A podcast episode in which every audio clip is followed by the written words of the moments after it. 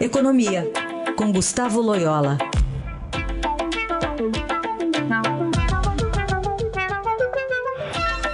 E depois do aumento de impostos sobre os combustíveis, saiu mais um relatório Focus. Vamos ver o que, que ele mostra. Loyola, bom dia. Bom dia. E aí, o que, que traz o relatório hoje? Pois é, a grande novidade é justamente na inflação, né, Raíssa? Impactada justamente pelo aumento da, do, do, do, imposto sobre combustíveis, o PIS-COFINS, né?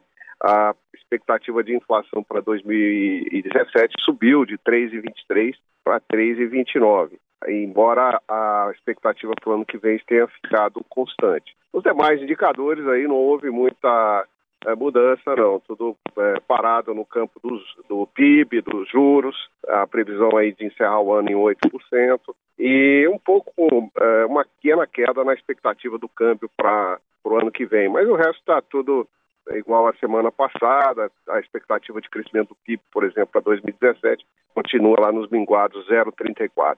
Bom, e para quarta-feira, terça e quarta, tem reunião do Copom sobre a taxa básica de juros, resultado sai na quarta. O que, que dá para esperar agora, diante desse cenário?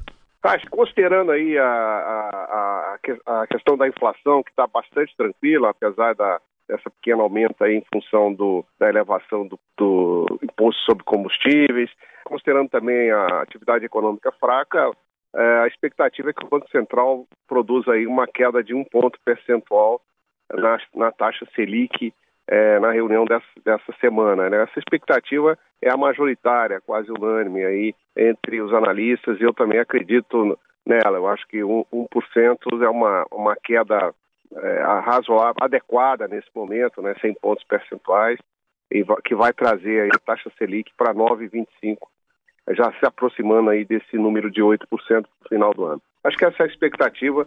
Vamos ver o que, o Banco Central faz, né? A análise de Gustavo Loyola, que volta quarta-feira aqui ao Jornal Eldorado. Obrigado. Até quarta. Até quarta.